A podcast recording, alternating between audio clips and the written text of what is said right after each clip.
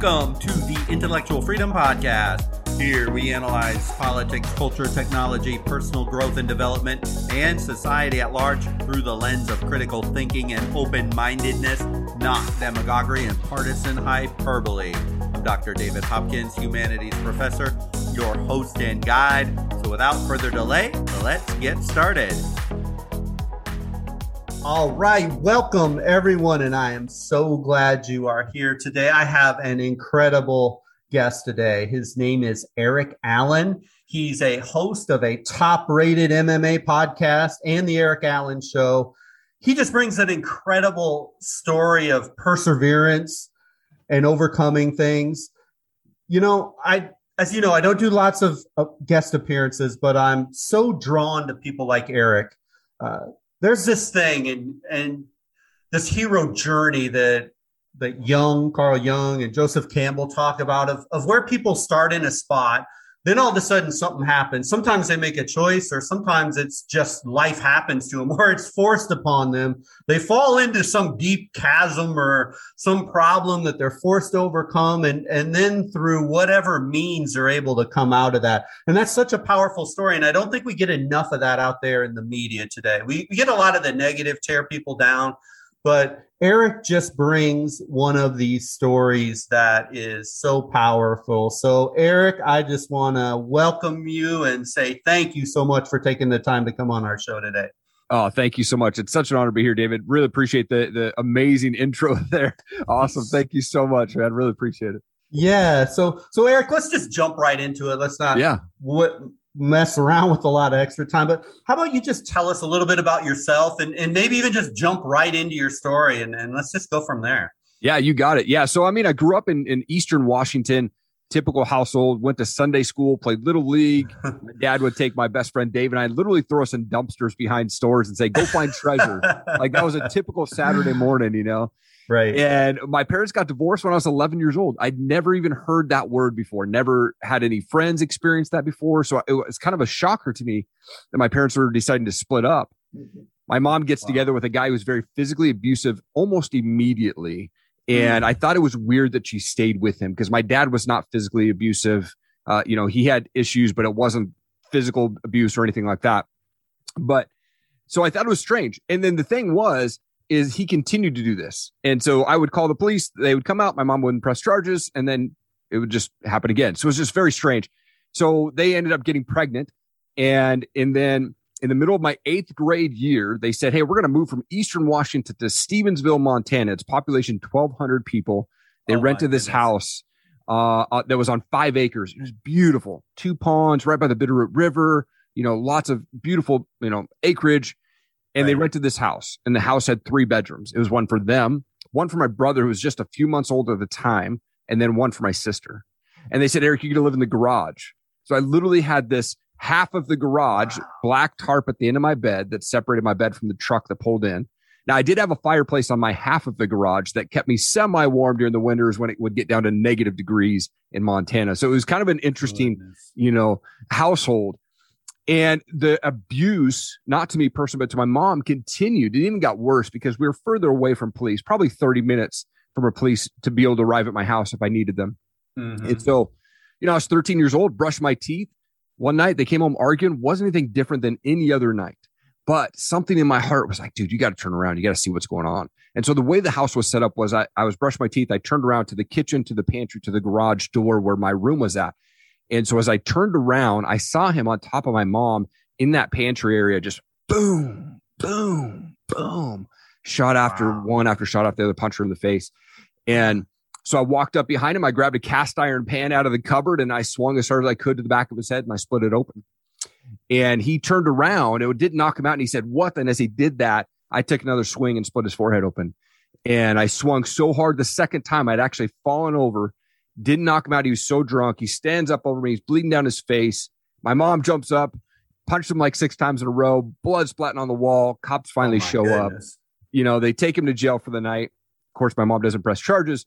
And I was actually kicked out of the house at that point. I had three months left of my freshman year of high school. Mm. So I bounced around from friends' houses on their floors for the next three months. And that set me down this path of destruction for the next 10 years of my life. Unbelievable. Wow. So while this was going on, I mean, externally to the world, did any was was you just keeping that all up inside? I mean, nobody really knew, like your friends or or anything, or, or how did how did you deal with that? Because I mean, as you mentioned, you were almost baseball, apple pie, Americana when you were young, and then yeah. to be exposed to that all yeah, of a sudden, it had to be incredibly traumatic.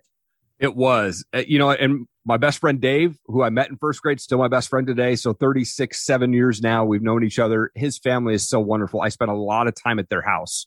Anytime that I could escape to their house, I would.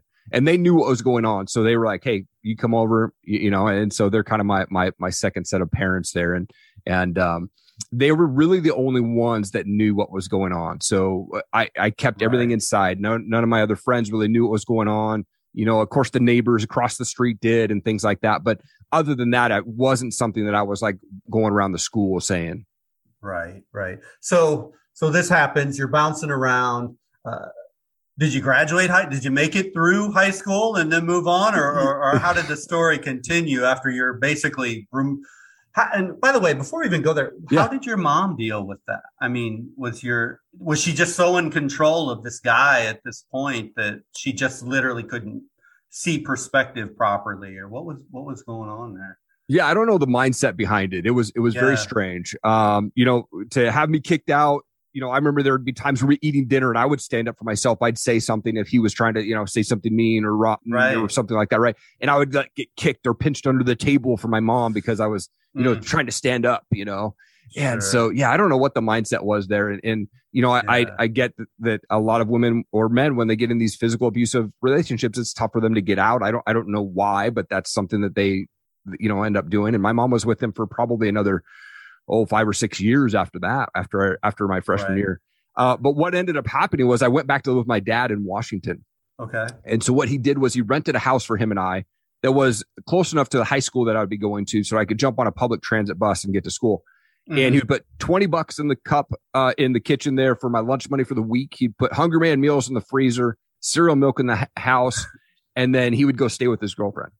So I would see my dad a couple times a month in passing. basically had the house to myself at 14 years old mm. and no accountability, no adult supervision or anything like that. And I started hanging out with guys that were good friends of mine but we also started smoking pot early, like before school, during school, after mm-hmm. school. Like then we are getting into acid and mushrooms and you know whatever we could get our hands on. And barely graduated high school. I got a 2.8 GPA right. or something like that, right? So, uh, but when I was 18 years old, I had a bong, which was illegal in the state of Washington in 1998, and mm-hmm. I got arrested and I had to go to jail. And I had a black and white chain gang outfit on, bright orange slippers. You know, scary for me. 145 pounds going oh to a jail. God you know, and then I'm in this like open cell with probably 12 or 13 other guys that are in there for much more. Yeah, they kicked that up right? you know, goodness. So yeah, it was crazy. I got out. Uh, it was in another county. So I actually was still a senior in high school. I just wrote a note to my dad. Hey, I'm staying at Danny's house. I'll be back tomorrow. He had no idea. Go up to jail, come back the next day. Didn't tell my dad or anyone in my family for probably 10 years. But uh, so I was on probation for a year where I couldn't smoke any pot. I was going to get drug tested. What that did was enhance my drinking skills. And hmm. so I started drinking heavily. And then two weeks after I graduated high school, I woke up to a note on the mirror in the bathroom that said, you can't comply with house rules. You have 48 hours to get out. So at that point, I'm like, well, crap. And I got to figure out this life real quick. And so between right. the ages of 18 and 21, I moved 21 times. I lived on different couches or second cousins here, or, you know, friends of a second cousin for three days. And then, you know, uh, all over the place. And I had a hundred dollars in my pocket. I had an opportunity to move to Seattle when I was 20 years old. And so I did. I moved up to Seattle with a hundred bucks in my pocket. Again, sleeping on floors, trying to get through life and figure out how I can get going, still drinking, got into the music business and led this rock star lifestyle for two years. Uh-huh. Right yeah, so I went to probably 175 concerts over two year span. And I don't know how to play anything. I just wanted to be in the music business, and I, you know, lucked out and got an internship with Universal Records, and you know that opened wow. the doors. But yeah, so then you know I was living off credit cards that whole time. So by the time I'm 21, I'm twenty eight thousand dollars in debt, and I had to file bankruptcy, and so mm. it's hmm. back down to zero. You know, and uh, yeah, so I didn't turn my life around until I was 24 years old in 2004. Wow. So so you're now in that formative, that college age range yeah. window. even as you were doing all these the alcohol, you were doing the drinking and this. Oh, by the way, you graduated with a higher GPA than me, and I ended up earning a doctor. I had a point two when I graduated. Nice, nice. I, yeah. I, tell my students that all the time. It doesn't matter where you start out; it's always where you end up. But totally. But, but yeah. yeah. So, uh, so did you know during that time that man, I'm just not doing the right thing, or were you so consumed and just did you not even like realize yet that this isn't the way I want my life to end out, or were you just all wrapped up in it? I think I was wrapped up in it. I never even thought like, uh, you know, I, I think at an early age in my high school and early early twenties, I just thought, hey, life is just going to be party, and you know, you only live once, and go live it out and as much as you can, right? Yeah. And I there was this moment though when I was at Universal Records and I was 21, 22 ish, somewhere in there. And I was at a concert one night and I remember seeing this other rep that worked for a different record label. And she was in her probably mid 30s, not mm-hmm. old at any cost. I'm 41 now, so I'm much older than that. Right. But right. at that moment, I remember seeing her going, I don't want to be her age and still going out to concerts four, five, six nights a week. I want to have a family.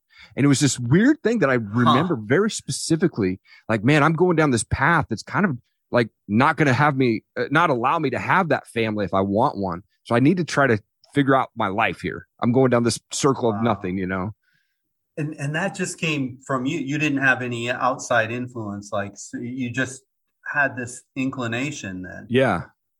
Interesting. Yeah. Because so many people when they change they need something. Usually it's a, a motivator. There's an external force. There's an external totally. uh, but but through in the middle of that lifestyle to do that that's that's a really remarkable remarkable thing so yeah so so here you are so you finally you hit a spot where you know, okay, so I gotta. this isn't going to work for. This is not a long term career right uh, thing. This, this isn't what I want to be. So, what functionally or, or, or what steps or, or what did you do that started to make the change for you? You know, I think that uh, you know, and, and, I'm a believer in Christ, and and uh, but I, I, think at that moment, God was kind of working on my heart and saying, "Man, you got to try to figure this out." And I, again, I had I wasn't saved, I wasn't going to church or anything like that. I just had this inclination that you know what, God's maybe leading me down this other path. Because about three months later, right. it was my one year anniversary at Universal Records, and I got laid off. This was during the days mm. of hmm. Napster, and Napster killed the music industry. It literally like halved our crazy? office in half, and it was it's just wild. So I was depressed. I was working at Starbucks at night. I was a night manager. So I'd get off work, I'd go to the grocery store, grab a six pack of beer, go to Hollywood Video, and you know rent me a video, and go to my ghetto right. apartment and I would just drink myself to sleep every night. Mm. And one night, this girl walked into Starbucks and she said, Hey, we've got this cool college age event down at our church. Would you be interested in going? I had no friends. I was depressed and she was really good looking. Absolutely. What time do oh, I need to be there? Right? Trifecta. Yeah, totally. Right. So I said, What time do I need to be there? So I got down there and it was like all of a sudden, all these guys that I knew from high school and from the other side of the state were like, Eric, like I hadn't seen him in five years, man. I haven't seen you in seven years. So there's this weird kind of connection, you know? And I went down there to, you know, help set up and tear down and go to this event. It was really cool. About a month later, it was Easter 2004. And I was managing a band at the time. We went out and we played a concert the night before Easter down in Prosser, Washington, small town. And I woke up on Easter morning, you know, half hungover and uh, surrounded by a bunch of guys in my buddy's basement. And it was about five o'clock in the morning. And I felt in that moment that God, for me personally, said, Man, you're going down this path that's going to end your life very quickly and you need to make a change. So I decided in that moment to give my life to Christ and I quit cold turkey, drugs, drinking, cigarettes, everything in that moment. Incredible. And I called that girl up and I got her voicemail and I said, Hey, happy Easter. You know, maybe I'll see you at the store sometime. And a month later, we are dating. Now we've been married for almost 17 years. Wow. Wow. they, I'm a Christian myself. So these stories are, are really fascinating for me. One, one of the things I lament right now is the state of Christianity in general. It just seems yeah. it's going down. Just people are just going away from it in droves, especially in the Western world. And sure, stories like that, you can't deny a story like that. It was, I mean, it wasn't just the thought; it was right. immediately the change in action. Yep. and that's tangible, and that's real, and that's yeah. that's just right there. So so I suppose then all your friends and people you did know that really were really were your the people you were hanging around that weren't Christian or or whatever. So how did that yeah. impact your life from from that spot right there, I'm, I'm sure it. My guess is it probably profound change about everything because when you become a Christian, that old way has to die away so Yeah. that the new way can can come forward. So so t- can you talk a little bit about that part of it? Yeah, I had to have a tough conversation with my buddies. It, it and not Yeah. necessarily tough, but it was a little bit awkward at first. Going, hey guys, for me personally, I got some problems. I got to I got to deal with. I can't mentally go out to the bar. I can't mentally be around alcohol or drugs anymore. I got to get help for myself. I got to figure out this and get sober. And all of them like, dude, you got to do you. You you know, take care of yourself. We totally get it. And those guys are still my friends today, which is really cool. But I, what I did was I took about six months off from going to the bar, going to hanging out with anybody except for those that were in the church. I wanted to soak up everything that I could about Christianity, about drawing close to God, about being, you know, a, a- good husband. I started almost interviewing people without interviewing people. So I found people in the church that were successful with their walking with Christ. They were successful in their business, successful in their marriage. And I just said, Hey, can we go out to coffee? I just want to hear your story. And I want to, you know, figure out like, how did you get out of that? What did you do? And what are you doing today to keep going on that routine? And it was amazing. I started soaking up books. I was reading books like crazy. I was like reading a book a week. I'd never read books before. You know, I did this for right. probably, you know, two months straight. I was just reading books, how to draw close to God, you know, and just everything that I could to soak up that life. And that was a huge impact on me. It really set this, this, the tone and the foundation for me moving forward of just really soaking that up. And, you know, my, my now wife is, is such an amazing person. You know, she came from the broken home as well. Not crazy as, as mine, but different crazy, you know? right. And so right. we kind of when we got married, it was like, all right, we know what we don't want to have in marriage, but we Mm. also kind of brought some junk into it. You know, Sure. so like for me, I came in like being defensive because I was always blamed for things and I had to work through that. right. And yeah, I went to therapy for a little bit after we got married, but we took the first five years to just be us. We didn't have kids. We went and traveled. We went down to Mexico uh, two different times to go build homes. Like we just wanted to give back and get to know each other and kind of build that foundation and realize, okay, now we know what we've got. We've kind of worked through the yuck and we still have ups and downs, right? Like they're as a typical Sure. married couple, right? But Right. um, we decided that, you know what, when we said I do, that's forever. Whatever the, the, the we want to change the legacy that our that we leave for our kids, so our kids will never have to experience the childhood that, that we had. And so that's what our, our main focus is on. Wow. So so in that time frame and Yeah. and during this knowledge I'll call it a knowledge acquisition phase Sure. so, you, so you're in the middle and, and I think it's odd you did exactly not just reading I mean reading's one of the most powerful things you can ever do for your brain you can literally Yeah. have mental conversations with some of the smartest people that have ever walked the planet earth all by yourself and learn that way but you also sought out mentors which is is key you know with my college students, I always say, if you're broke, don't go to broke people for financial advice. Yes. Find out people who know how to do it. That's and and so that's such a big thing. But even in the middle, did you ever have those stumbling blocks like like they or were you so on fire? You know, you hear the story, like Yeah. people get so on fire for when they become Christian that there's Yeah. just no stopping them. It's a, it's an amazing thing. I really didn't have any desires to go back to that lifestyle Yeah. or anything like that. It was, you know what, this is this is new, and and I I got I spent ten years in yuck, and now I'm ready to make a change. Yeah. You know, I get that question sometimes. Some people who are not Christian will say, Oh, that's got to be the most boring, horrible, awful way. It just, Totally. you torture yourself. It's like, it's actually, there's more freedom in that Yeah, than anything. totally. Because, uh, you know, I had a period in my life, I was kind of an atheist. I- Yeah. I, I, I was raised in the church, but I walked away for a period of time and I came back and I'm kind of like you. It's like, I wouldn't, that's not fun. I, as I look back on that period of time when I was really screwed up, not, Yeah. it's like, uh, that's not the kind of fun that I ever want to have anymore. So, Totally. Yep. So, so you're getting all that straight. You have a, fa- do you have kids, by the way? Do you now have children? Yeah, our kids are 11 and 8, man. Okay. And, okay. Yeah. Very Yeah. cool. Very cool. So, so you got all that in order, but you know, what, what was the next step for you? When, once you got the foundation laid and they, they always Yeah. say in Christianity, you got to, the cornerstones, you got to hit the cornerstone strong Yep. and then you build your house up from that point forward. So so so what were some of the next things that you that you took on? You know, we I've always been in sales, so I always wanted mm-hmm. to be that provider for my wife, and so you know, about six months into my wife's pregnancy with our daughter, she was able to come home and be a full time mom. Like that was that nice. was that was her goal, and she's been home ever since. And so uh, that was a goal of mine to be able to provide that for her. Of course, when my wife was seven, seven months pregnant, I got laid off from my job, and I literally like was like, "Crap! I have a mortgage that's twenty three hundred dollars a month. How am I going to do this and keep my wife home and things like that?" And right. so I was for six months straight I was going to, I went back to work at Starbucks and I was working from 4 a.m. to 9 a.m. in the morning. And then I'd come off, uh, get off work. I'd go sleep for two hours. And then mm. I'd go to hmm. Trader Joe's and work from 1 p.m. to 11 p.m. Oh, every night. My. And I, so I did that six days a week. I had Sundays off. So I was splitting five hours of sleep, three hours at night and two hours during the day. And I did that for six months straight. I only saw my wife on Saturday because I was getting into bed when she was already asleep or I was getting up when she was already mm. asleep. And so that was a, that was a tough transition, but I finally got a job that got me out of that situation and we were able to get back there. You know, but we decided in 2014 that we wanted to change too. So, you know, we lived in Western Washington out in the Seattle area. Mm-hmm. We said, "Hey, you know what? We're going to start a new legacy." And we moved out to Idaho.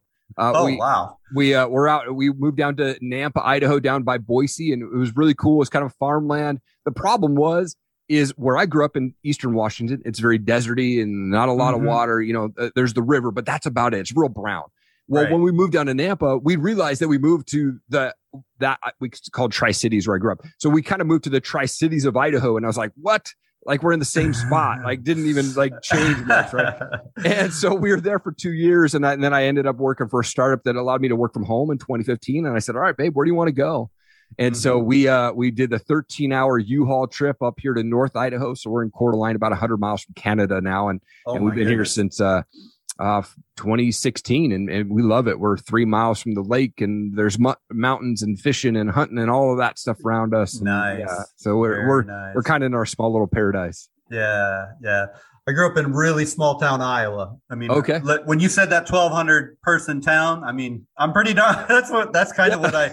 Now I'm down in. I've been lived in Tampa now for over a decade, but okay, and lived in Indianapolis for a while. But, but yeah, I I know having that wide open space around is a is something that you you just can't appreciate in, until you're out in it. That's for sure. Yep. So that, that's very cool. So yeah, you know, Eric, I wanted to talk to you because as I was looking looking at some of your stuff, MMA. Yeah yeah. Seems like that's kind of a big. Now, did did you ever were you ever participate, or have you just always been like a, a fan? Because I know, I, I, mean, looking at your podcast, you've had big, some big, some big names on your on your podcast there. Yeah, so, I've been been blessed to speak some good, nice people. yeah. So, so what is it with MMA? I mean, it's it's such a fascinating and it's such a growing sport. What what was it with that with that niche that that really drew you in there? So my dad uh, would always get pay per views of Mike Tyson boxing as a kid. So I remember watching, you know, boxing all the time.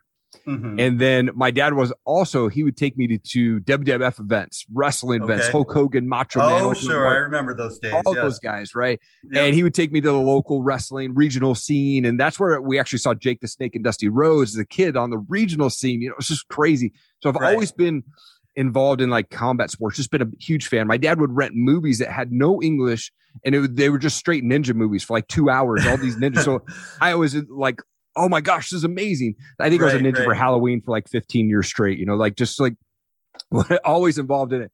And then when the Ultimate Fighter came out originally, I was like, whoa, I was hooked. Like this is a new thing. I love it. I want to, you know, a big fan for a while. And then 2012, I actually approached my wife and I said, hey, I want to get involved in MMA, but from a, a sales perspective. Like I, I, wasn't like participating, I wasn't right. like but I'm a big fan. This is during the days of TapouT. I said, how do we get mm. involved? Right. And so we said, let's start an apparel company. And my wife came up with a name called Top Rated MMA. Okay. And we made a lot of bad business mistakes. We went out and bought a bunch. I did, not my wife. I went out and bought a bunch of uh, inventory that didn't sell. We kind of t- uh, like when we first launched, it took off really fast, but then it just was like short lived. And so uh-huh. nobody really wanted to buy all this stuff. I think I donated like 70 shirts or something like that, like that to Hurricane Katrina uh, victims mm-hmm. through this organization one time. But basically, I was just running the business, hoping that it was going to take off one day. And I wasn't really doing anything with it. I mean, I went out and bought screen printing machines to try to print my own stuff. 2015, I got bored with it, wasn't making money. I literally put an ad in Craigslist and said, Who wants to buy this company? I'll sell it mm-hmm. to you for a couple grand. One guy called me up and offered me a couple grand for it. But in that call, I made a decision that I was not ready to quit on this yet. And yeah. so I said, No, I'm not going to sell it. So I took the next year to kind of figure out what I was going to do. I was kind of basically running the business on its own, wasn't doing much with it. And then decided, hey, you know what? I want to talk to fighters. I want to ask them, why do they want to get it in a cage, to get punched in the face? Right. So started the Top Rated MMA podcast. I had no idea what I was doing. Bad lighting, bad camera, bad microphone. like I was in a walk-in closet for almost my right. first hundred episodes. You know. Right. Right. You know, I look back at my early shows. I'm like, that's really bad. I'd never put that out. You know, like. But it's it's I I knew what I wanted to do as I just wanted to talk to these fighters and understand why do you want to get in the cage.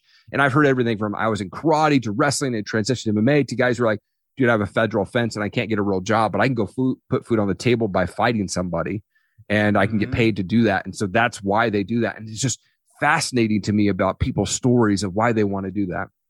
And so humbly now considered the number one MMA podcast out here in the wow. Northwest. Very you know, congratulations. That's amazing. Thank you. Yeah, we're ranked in, of course, according to listennotes.com, we're ranked in the top mm-hmm. two and a half percent of podcasts globally. Um, Impressive. And so, yeah, we're, we're, we're continuing to push that. And, and I release that show every Saturday.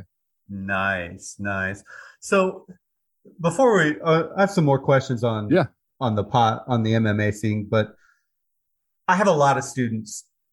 They're in class. They, they, they don't really want to necessarily be in college. They want to do their, they have things that they have passions about, but they're yeah. not quite sure. You know, they want to take the safe route because college is always considered the safe thing to do, right? That's sure. what you're supposed to do after you finish high school. But, yeah. you know, from all that early entrepreneurial, because obviously you have it in you, you've, you've succeeded at it at a very high level. What are some things you think if you had someone, if you had one of my students in front of you, for example, yeah. right now, who had this idea that, you know, I love fashion or I love this sport or I love whatever it might be, and they want to pursue that. What, what are some tips that you could give someone like that? Because I mean, you, you've lived it, not in a textbook, but you, you've actually done it. So, yeah. Uh, two things. One, you have to go surround yourself with people that are doing what you want to do. Mm-hmm. So if you're passionate about fashion or if you're passionate about, you know, um, podcasting or whatnot, go find people locally and online that are doing that successfully and go introduce yourself. Get mm-hmm. uncomfortable to get comfortable. Right. So right. a big like virtual mentor of mine is Ed Mylett. He actually was the inspiration for my other podcast, but Ed right. Mylett talks about guys who walk around at 85 degrees, they need to go walk around guys and hang out with guys that are walking around at 185 because just being in their mm. presence, they're going to lift you up. They're going to promote you. They're going to help you out. They're going to guide you and they're going to lift your temperature uh, just by being in their presence. So, one, like go hang around people that are doing what you want to be doing. And then two, right. get uncomfortable doing it. Go to local events. Like I go to a thing up here once a month called the Fireside Chats. It's a bunch of entrepreneurs. And every single month, they have someone new in there. They have different crowds because there's so many people moving in. I go there by myself, not really knowing anybody except for the host. And I just love to go there and connect with new people. So I put myself in situations where I can network with people. And I think if you want to be successful in life at all with whatever you're passionate about, go do those type of things. Very cool. Yeah, I know that there's a fear factor in just stepping out. There's totally. there's no doubt because yep. I mean, even when I started this podcast, I cannot listen to those first. Uh, I, they're just, and even now, I, I just hate to listen to myself. I, I still, it's like, oh, yeah. oh, I could have done this better. I could have said this better. I could have, but, but at some point, you just got to jump off the cliff. Totally. And you just got to do it because yep. if you have a passion to do something, you, you just got to, and you're going to screw up and sound silly or do make them buy something you shouldn't buy in the totally. business. I mean, you're just gonna, you're gonna do it. If if it was so easy, everybody would always do that. So yep. so very cool. But you know, based on your podcast and all these big names you've had on there, I think it's I think it's important and, and for people to understand like do you see like connecting things that make them success? I mean, everybody has a different story, like you say. Everybody yep. has a unique journey. But but what is it do you think from all these interviews that you've been doing with highly successful people and I mean watching them those guys are beasts. I mean yeah. they their their diet must be off the chart. Their physical workout regimen and just their ability to to take pain and mm. and to overcome. I mean that that is not the normal human being. Right.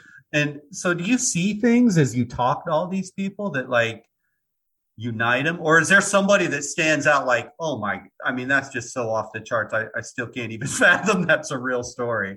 Yeah, it's you know the the successful fighters that I've had on the show. You know, I've had Ken Shamrock on twice, and and you know I've, I've talked with him about his business efforts and things like that.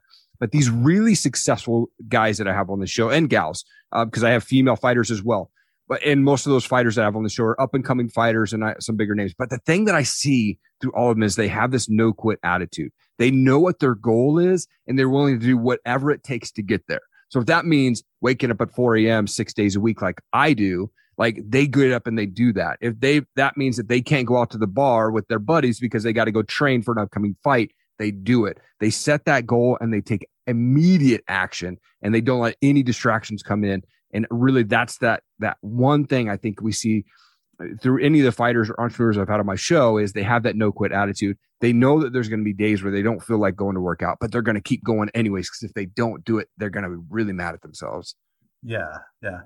Is there what was maybe the most dynamic or the most incredible interview you had on all those hundreds of plus podcasts? Who who's the who's the person, the guy or the woman that just like kind of wowed you like this is just unbelievable. I mean you, you look at ken shamrock that guy has done so much in combat sports from wrestling to you know uh, to mma and he's been the hall of fame for the wf and, and hall of fame of ufc the guy's story of when he started out like he came from basically he was an orphan. He was raised by a guy um, you know uh, mr shamrock and, and basically like started out really early age being very angry so he would like elementary school kid, like fighting, and he even got stabbed when he was in elementary school, like crazy stuff. Wow. Like, I mean, nutty, nutty stuff. He battled addiction, lived in cars, like crazy, crazy guy. And then now here he is. He's he's got a, a very successful bare knuckle boxing promotion called Valor Bare Knuckle, and uh, where he's transitioned that. But I love his ideas and his concept about like the MMA glove. It's a four ounce glove. What's safer, four ounce glove, boxing, or bare knuckle? And his concept around that and ideas around bare knuckle is actually way safer in his eyes.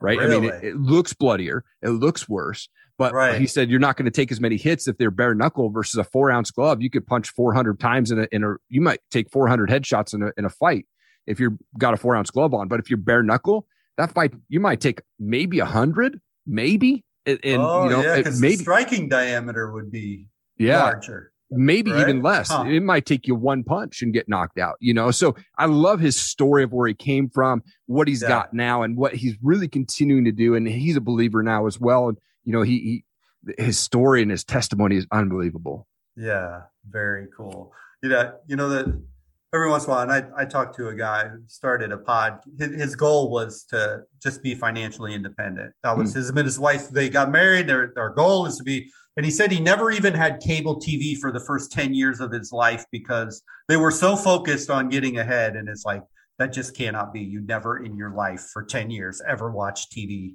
it's like when you hear these these people that achieve at at incredibly high levels. It, it's just amazing some of the things that some of the things they go through. So yeah, so, I've had cable for 15 plus years. You haven't, yeah. And, and, I don't watch the news. That's the one oh, thing. I, well. I, yeah, I, I, don't watch any news. I, turned the news off about five years ago, and it was the best yep. thing I ever did. Yeah, you know, and, and that that part I've done, but you know, there's football and there's basketball and there's like sports that I I'm too addicted to get rid of the sure the the, the local channels, but but yeah, yeah, getting rid of the news. I mean, that's almost a no brainer because news isn't news anymore. But that's a whole nother podcast topic. Totally, we don't need we totally. don't need to necessarily go into that one today. totally, but, totally. So, so with your connection with MMA, you mentioned yeah. some of the things that uh, that that your one guest thought should happen. Where where do you see this going? Because I mean, you know, you see these huge pay per view matches yeah. I mean, that are just raking in hundreds and hundreds of millions of dollars. But underneath that, I assume there's an entire industry way bigger than just, you know, the Conor McGregor fight that, totally. that just showed up there. So where where do you see where do you see someone so connected to this? Where do you see that going? I think MMA is going to continue to get bigger and bigger. I think it's going to be. I mean, it's it, pretty much now. If you're in if you're a fan of combat sports at all, you probably know what the UFC is. You probably Right. have watched fights, right? It's going to continue to grow. Their deal with ESPN now is blowing it up to, you know, more homes in the US and things like that. So it's more accessible for people to watch. I think as fighters, hopefully we'll continue to see fighter pay increase. That's a big like complaint from a lot of fighters in the UFC is like, hey, I don't get paid enough.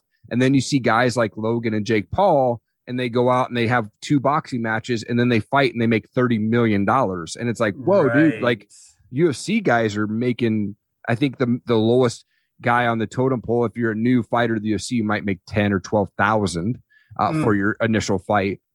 But what Right. people don't realize is probably 50% of that goes to coaches and training and gyms and all that stuff, right? So the fighter ends up walking away to like, all right, I got my house payment for the month, right? I mean, right. like- there's just not a lot of money that is shared with fighters. I think you see the top maybe 10, 15 fighters uh, in each weight division, they're making pretty decent money, right? They're Right. they're full-time fighters. They can make probably quarter million dollars a year or more or million dollars plus if you're in top 5. And then you've got these guys that are just trying to pay the bills, right? You know, and so they're Right. out there maybe making 20, maybe 30,000 per fight if you're fighting 3 times a year and then you're paying half of that away to trainers and stuff like that. It's tough. Yeah. Is that about how much they can fight a year? Three to four times a year, usually based on how hard is or do you, Yeah, it te- it depends. Most training camps are 12 weeks. Mhm. So if they can get a full training camp in, you you know, every 12 weeks they can they can go out and fight.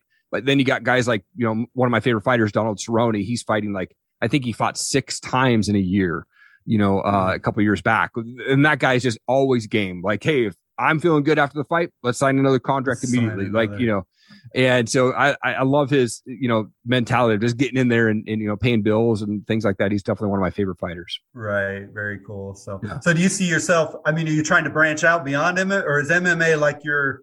Have you found your passion, and that's hmm. where you're, where, where you want to be, or, or what? What are you kind of looking at beyond that? Yeah, I think for me, I'm going to keep going with top rated MMA for a while. I don't know. I haven't Right. set a number of end the end show date. We're going to see where it goes, and as long as I, you know, continue to have passion about it, which I do, I love Yeah. just hearing fighter stories. But yeah, I mean, I, I have branched out. In 2018, I came across a guy at Ed Mylett online, never Mhm. heard of him before, and was like, oh my gosh, like who is this guy? Like he's speaking directly to me. I was like. Right. And Yeah. then in 2019, I actually won the Ed Mylett Max Out Challenge that he if- issued to his 1 million followers on Instagram. So I got a phone call with him. It was supposed to be 20 minutes. It turned into 30 minutes. And I'd launched my other show called, it originally started called The Bearded Biz. And my wife, being the smart one, said, Yeah, it's probably niching down too much. So we just changed the Erik Allen show. But uh, Right. Right. been blessed to speak with guys like Ed Mylett and Brad Lea and Bedros Keuilian and Tim Storey, Eric LeGrand, Mhm. Jim the Rookie Morris a couple times. And, you know, just that show is really focused on entrepreneurs, world changers, Mhm. and success minded people. Yeah. And very similar to the MMA side, where I ask fighters, why do you want to get punched in the face? I ask the same question to the entrepreneurs, hopefully not physically, but they go through it. They get no's, they get rejected, they get shut down all the time, they oh, fail, Oh, they yeah. get bankruptcy. But why do you keep going? And so I love those stories. And so, yeah, I'm about 115 episodes in on that show. So that show drops every Friday as well. So I do two podcasts. Yeah, yeah. It's interesting. You know, I had a I had a former student of mine contact me, and they had dropped out of college, and they were going to pursue their own thing, Yeah. and it wasn't going well. They were getting punched in the face, Yeah. and you know, the question was, "Do you think I'd need to probably go back to college?" And I said, "Well." Not if you want to be an entrepreneur, probably, because no college professor is going to teach you. Except if you want to be an entrepreneur, you need to talk, like you had said earlier, talk to people who are successful in it. That's where you're. That's where you're gonna, you know, a textbook isn't going to get it done. You need to. You need to hear real live, real stories from people. So that that's a cool little niche to branch off from your really successful thing. That's that's awesome. So, well, I want to I want to ask you one question, and Sure. so let's say you had to talk to your 20 year old self. Uh-huh. You have to go all the way now where you're at. You've you've been through all kinds of stuff from youth all the way through. What kind of advice would you give your 20 year old self looking back on all the things that you've been through and now the success that you're at? Uh, I would say quit partying and go hang out with the guys that are being successful in life and in business and marriage at that time. Don't waste Yeah. 10 years of your life walking away from that. That was a big thing for me was, you know, if I look back and I go, man, if I started like really seeking entrepreneurial like people in my early 20s, I'd be a lot different spot that I am now today. But Right. I ne- I don't have any regrets of where I'm at today. It gave me that struggle. It made me the person that I am today. But I think if I go back and say, "Hey, man, wake up, slap myself in the face, like quit Yeah. going out and partying ten nights a week," you know, like you Yeah. gotta go out and go like drop that and go find people that are are successful in business and go hang around with those guys and m- invest in yourself like at that time. Yeah. And I think uh, you know that that would be the one thing that I would go back and say myself. Very cool. Yeah, I, I so appreciate that. Sometimes you'll hear you hear a lot from Hollywood stars. Do you have any regrets? Oh no, I have no regrets about anything that I've ever done. And it's like that's just the biggest load of BS ever. Totally, totally. But I mean, everybody has stuff that they that they really wish they wouldn't have done, or they Yep. really would have made a little. Yes, of course, it it helps shape who you're going to be in the future, but at the same time, I mean, we all make bonehead, stupid decisions. That's Totally. just that's just the the reality there, and that along that, you know, even for those that are now midlife, mid career, mid Yeah. whatever, and they're just they're stuck in that rat race. They're Yep. stuck and, and they feel that thing, whatever that thing is that they know they need to do. And they maybe even known it for years, but they just don't do it, whatever hmm. that it might be. If you were coaching them, what what what kind of things would you tell them that to to to get going, to get up and get going and do something?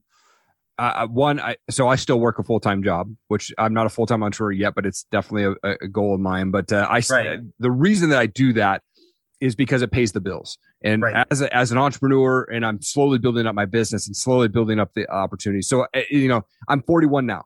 So I'm saying if you want to go and make changes in your career, or if you want to finally pursue that thing that you've been passionate about your whole life, you have to set aside time to do it. And that's why I wake up at 4 a.m. six days a week. I get up and if I open my eyes, there's win number one. I jump out of bed, I make my bed. There's two wins in 15 seconds. It's going to be an amazing day. And we have to have that mentality right when we wake up.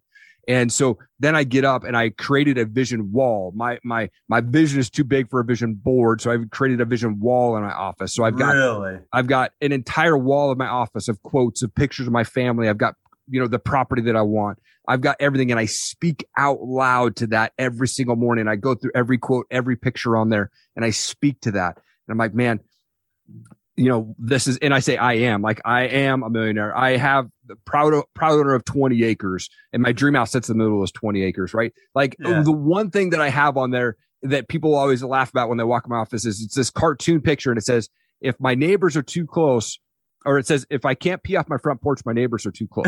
and right, that's the thing. Like I want that property, Right. and not just to be selfish and say I own this property, but I want that legacy of my family to be able to visit this escape from life, like Right. property, right? And so I go through that, get a vision board, like vision wall, do what it takes to, to get that mind right first thing in the morning. Yes. Yeah, sleep sucks sometimes, right? Like if I stay up too late, but here's the thing my desire to be successful is bigger than my desire to sleep.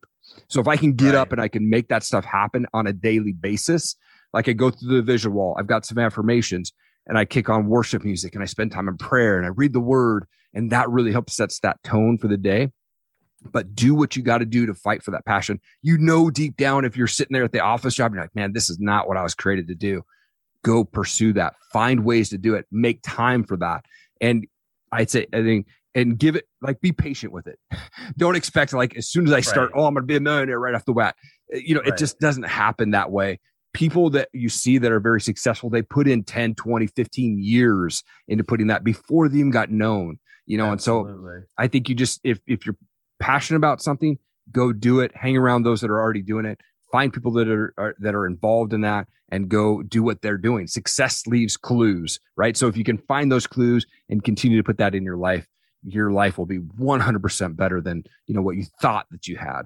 Oh yeah, I mean, I actually um, I just read uh, Benjamin Franklin's autobiography uh, a while Oh, wow. back, and he talks so much about morning ritual, Mm. even all the way back to Benjamin Franklin. And he was another one born poor, very poor. He, his education ended at third or fourth grade, and so he self-educated by reading. Yeah. And he and he talks so significantly about morning ritual, morning ritual. You got to start the day right. You got to start the day right. And I mean, that was you know hundred plus years ago, and and it still resonates. Yep, it still resonates so true. So so that is that's awesome. So so Erik, tell my audience where they can follow you, how they can get in touch with you, all all that good stuff. I'm big on Instagram, so just Erik G Allen. It's E R I K G Allen if they want to follow me there, that's really where I post a lot of content.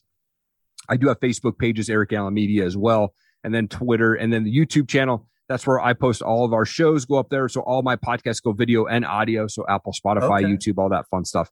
And sure. so they can see the video of that as well. Uh, so yeah, I, I, think the biggest place that I love to connect with people is Instagram. I respond to every mm-hmm. comment and I respond to every DM. Wow, very nice, very nice. So, so Erik, I just want to say, you know, when I choose guests and I see your story, it's an amazing story. And I so appreciate you taking the time to come on here and and talk about it because people there's a lot of people out there hurting. There's a lot of people that nobody has any clue the stuff they're going through out there. Yeah. And just a story like yours of of where you came from there's not a whole lot of people that have basically had to raise themselves from such a young age and end up where you're at. Sadly, you know, I've been a foster parent for for many years, and wow. and your story is an exception. It's sadly not the rule. So I appreciate you so much taking the time to come on the show today. Absolutely, absolutely, and you're a hero. I mean, you you're a world changer oh. right there, being a foster parent, man. So uh, oh. it's honor to be here, man. Such yeah. an honor to be here. Yeah, well, good deal. So, so again, thank you everybody for listening in today. And Erik, uh, wish you all the best, and we'll be watching what you're doing next. So, thank you. Thank you. Thank you for listening to the podcast today. I so hope you found value in the topic today. You know, every single day, if we can expand our perspective just a little bit on any range of topic whether it be about our physical body, intellectual sharpness and perspective, or spiritual growth, then if we stay consistent in the long run, we all become more well rounded people able to cope with all manner of events in life. I always appreciate you clicking like or follow to this podcast. Generally, a new episode is published every single week. And please, if you have any questions or comments, I would love to hear about them. With that, I hope you have a wonderful day and a wonderful week until we talk again.